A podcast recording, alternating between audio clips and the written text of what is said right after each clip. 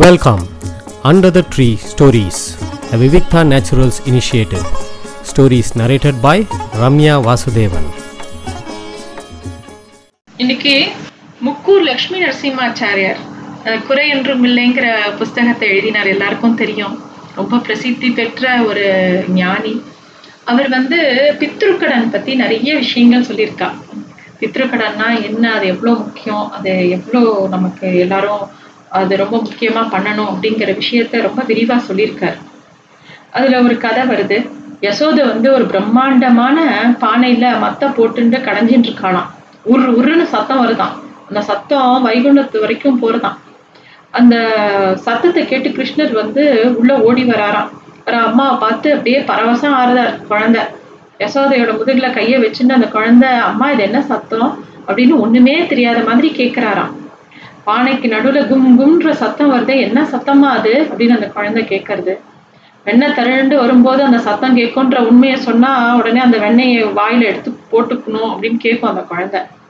மோரார் குடமுருட்டி முன்கிடந்தே தானத்தே அப்படிங்கிற சிறிய மடல் சிறிய திருமடல் திருமங்கை ஆழ்வாரோட பாசுரத்துல அந்த மாதிரி இந்த பாசுரம் இருக்கு. அந்த வெண்ணெயை விழுங்கிட்டு மோரால வீட்டையே மெழுகுமா?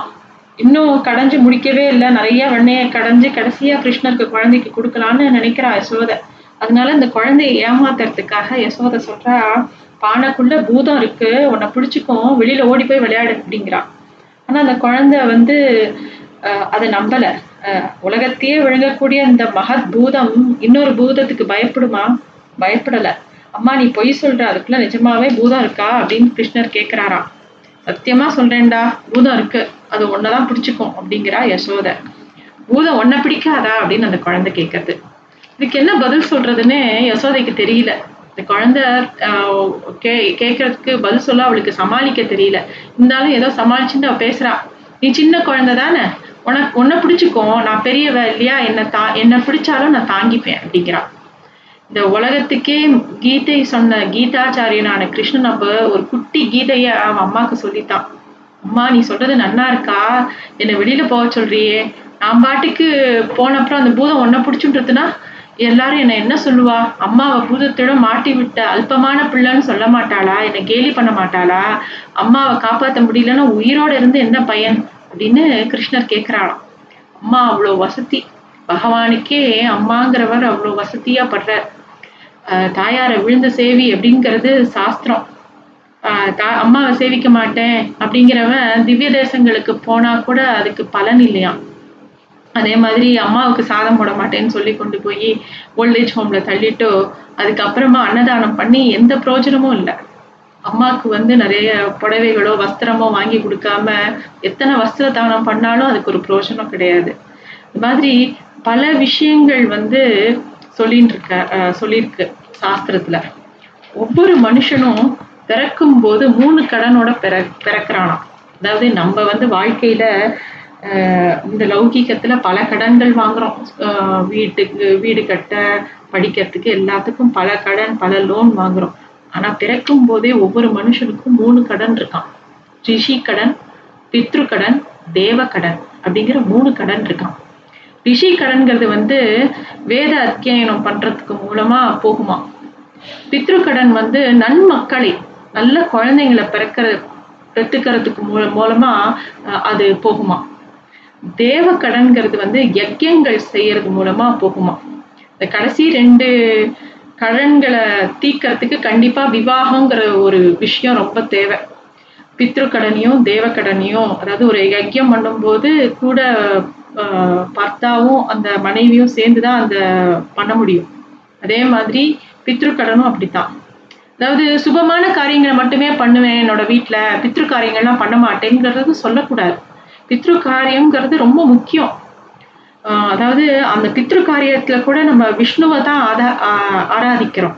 பெருமாளை தான் ஆராதிக்கிறோம். அதனால அது ரொம்ப முக்கியம். அந்த பித்ருக்கள்லாம் இந்த வம்சத்தில் நல்ல பிள்ளை பறக்க மாட்டானா? அப்படின்னு எப்பயுமே அவெல்லாம் பிரார்த்திச்சுப்பாளாம்.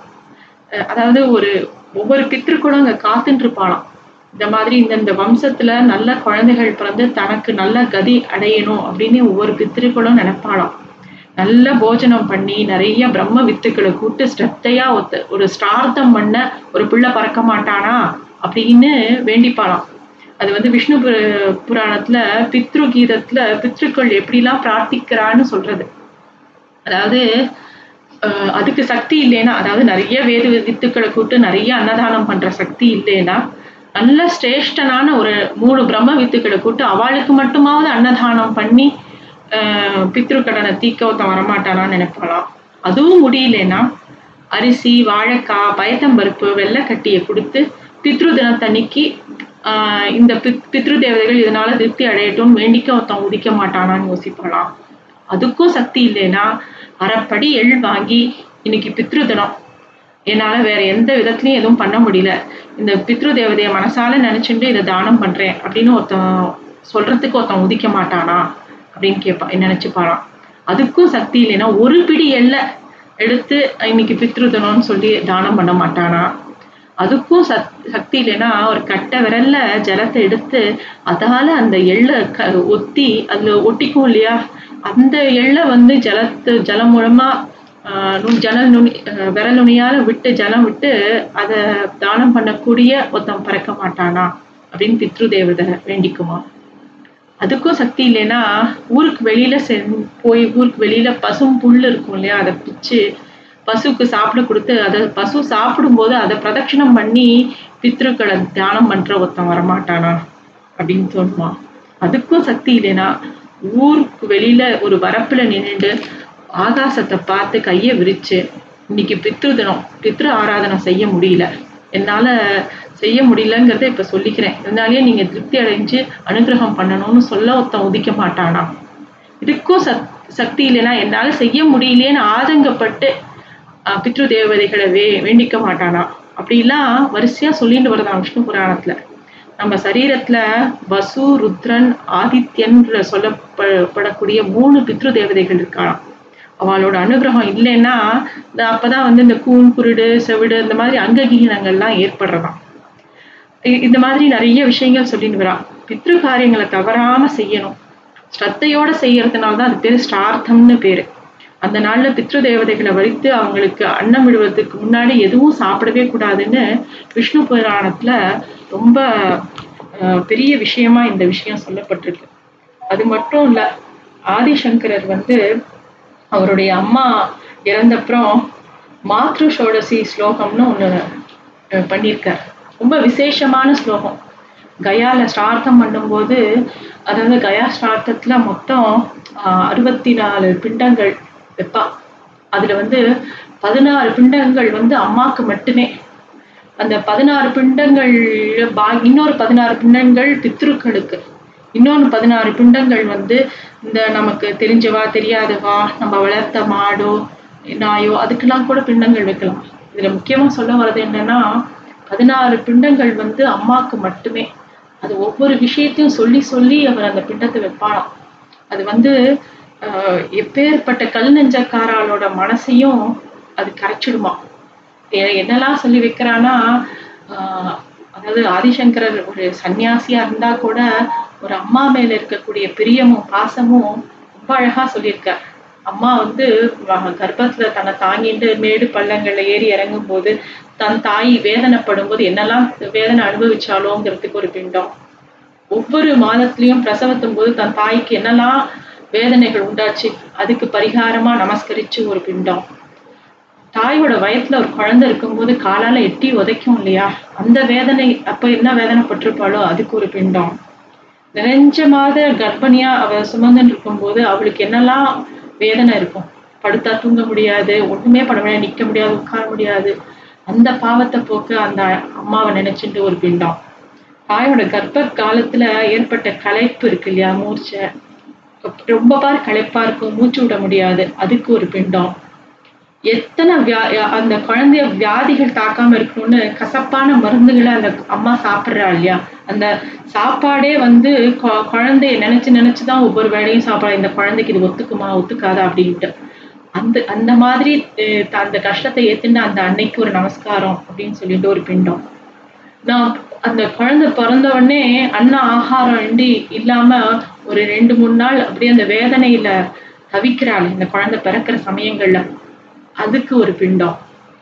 அது மட்டும் இல்லாம ராத்திரி தூங்கும்போது குழந்தைய பக்கத்துல விட்டுண்டு எல்லாம் பார்த்துக்கும் போது மல மூத்திரங்கள்லாம் பண்ணி அசுத்தம் பண்ணி அம்மா மேல எல்லாமே பண்ண அந்த குழந்தைக்கு என்ன தெரியும்? அதையெல்லாம் எடுத்து சகிச்சுக்கிறாளே அந்த அம்மா. அதுக்கு ஒரு பிண்டம். ஒவ்வொரு பிண்டத்தையும் சொல்லி நமஸ்கரிக்கிறேன் நமஸ்கரிக்கிறேன்னு சொல்லிட்டு வரா. அதாவது அதே மாதிரி பசி தாகம் தீர்க்க அவ்வப்போது அந்த குழந்தைக்கு வந்து குழந்தையா எதை எடுத்து சாப்பிட முடியும்? எல்லாத்தையும் அம்மா தான் உணர்ந்து உணர்ந்து அதை விட்டு இப்ப நேரம் பசிக்கும் இந்நேரம் அதுக்கு தாகம் எடுக்கும்னு பார்த்து பார்த்து கொடுக்குறா இல்லையா? அதுக்கு ஒரு பிண்டம். ஒவ்வொரு சமயம் அம்மா கிட்ட இருந்து முளைப்பால் அருந்தும் போது அந்த குழந்தை அம்மாவை துன்புறுத்துமே. அதுக்கு அதுக்கு ஒரு பிண்டம். மாசா மாசம் அந்த குழந்தைக்கு வந்து அதை காக்கிறதுக்கு தாய் வந்து பட்ட எல்லா துன்பங்களையும் ப பரிகாரமா ஒரு பிண்டம். அந்த குழந்தைக்கு உடம்புக்கு ஏதாவது வந்ததுன்னா அதனாலேயே கவலையாகி அந்த குழந்தையே கண்ணும் கருத்துமா பார்த்துக்கிறாளே ஒரு அம்மா. அதுக்கு ஒரு பிண்டம். ஆஹ் யம யமலோகம் சொல்லும்போது அவ அம்மா வந்து கோரணமா கோரமானவற்றை எதையும் கடந்து செல்வதற்கு துணையாக நிற்கிறதுக்காக ஒரு பிண்டம். என் தாய்க்கு நான் பண் கொடுத்த வேதனைக்கு பரிகாரமா அறிவுசார் புத்திரர்கள் தங்கள் அவர்களது தாய்க்கு செய்வதை ஒப்ப அன்னையே உன்னை நினைத்து நமஸ்கரிக்கிறேன் அப்படிங்கிறார். இந்த மாதிரி தான் நல்லா வளர்க்க வளர்றதுக்காக எவ்வளவு கஷ்டப்பட்டாங்க ஒரு அம்மா. அதுக்கெல்லாம் ஒரு பிண்டம் கர்ப்பத்தில் சிசுவாக இருக்கும்போது மரண வேதனையை ஒத்த பல கஷ்டங்கள். அந்த பிரசவத்தும் போது ஒரு மரண வேதனை படுறா இல்லையா அதுக்கு ஒரு பிண்டம் அப்படின்னு சொல்லி பதினாறு விதமா அந்த விஷயத்தை ஒவ்வொரு ஸ்லோகமாக சொல்லி சொல்லி பிண்டம் வச்சு சேவிக்கிறாளாம். அதாவது ஒரு ஆச்சாரியனான ஒரு சந்நியாசியான ஆதிசங்கரரே இந்த பித்ரு விஷயங்கள்ல ரொம்ப உணர்ச்சி வசப்பட்டு இந்த ஸ்லோகத்தை எழுதியிருக்கார். ரொம்ப வசதியான ஸ்லோகம். அது இதுதான் வந்து முக்கு லட்சுமி நரசிம்ம- நரசிம்மாச்சார் ரொம்ப விரிவா எழுதியிருக்கார். நன்றி. Thanks for listening to Stories Under the Tree, a Vivikta Naturals initiative.